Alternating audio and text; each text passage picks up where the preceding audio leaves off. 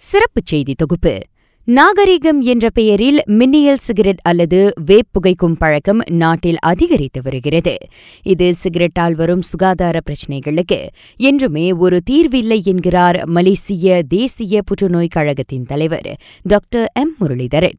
சொல்லப்போனால் அதனால் கூடுதல் நோய்தான் வரும் என கூறிய அவர் வேப்பிங் வந்து நம்ம இப்போ கண்டுபிடிக்கணும். அதில் இருக்கிற வித்தியாசமான ரசாயன பொருட்கள் இது தனிப்பட்ட முறையில் இது வந்து ஒரு ஒரு புற்றுநோயை உண்டாக்குது மியூட்டேஷன் உண்டாக்குது வேறு வேறு நோய்களை உண்டாக்குது. ஃபார் எக்ஸாம்பிள் இப்போ இந்த ஈவாலின்னு சொல்லுவாங்க.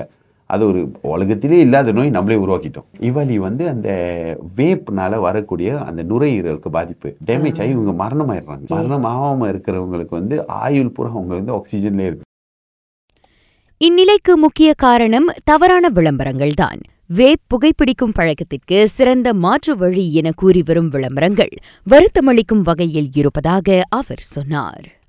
ரொம்ப ஒரு தப்பான ஒரு மெசேஜ் அதாவது வந்து மக்களுக்கு வந்து இந்த வந்து அட்வர்டைசிங் மூலியமா கம்பெனிஸ் வந்து கொடுக்குற ஒரு மெசேஜ் அதாவது வந்து இது பாதுகாப்பானது. இது வந்து அவ்வளோ ஒரு அபாயமான பொருள் அல்ல. நீ இந்த ஒரு மெசேஜ் இங்கே கொண்டு வந்து கொடுத்ததுனால வாழ்க்கையிலேயே சிகரெட் பாய்க்காதவங்க அதாவது எஸ்பெஷலி நீங்கள் வந்து பார்க்க போனீங்கன்னா இளைஞர்கள் அண்ட் பெண்மணிகள். இந்த ரெண்டு குரூப்ஸ் வந்து திடீர்னு வந்து பிக்அப் ரேட் ஆஃப் வேப்பிங் வந்து திடீர்னு இன்க்ரீஸ் ஆயிடுச்சு. பிகாஸ் இதுக்கு ஒரே ஒரு காரணம் தான். அவங்க அந்த மெசேஜ் நம்புறாங்க. ஓகே வாட் அவ்வளோ மோசமாக இல்லையே? நாங்களும் வச்சுக்கோன்னு நல்லா ட்ரை பண்ணுறாங்க இதுதான் இதுதான் ஒரு பெரிய இஷ்யூ பிகாஸ் ரொம்ப பேர் வந்து மறந்துடுறாங்க.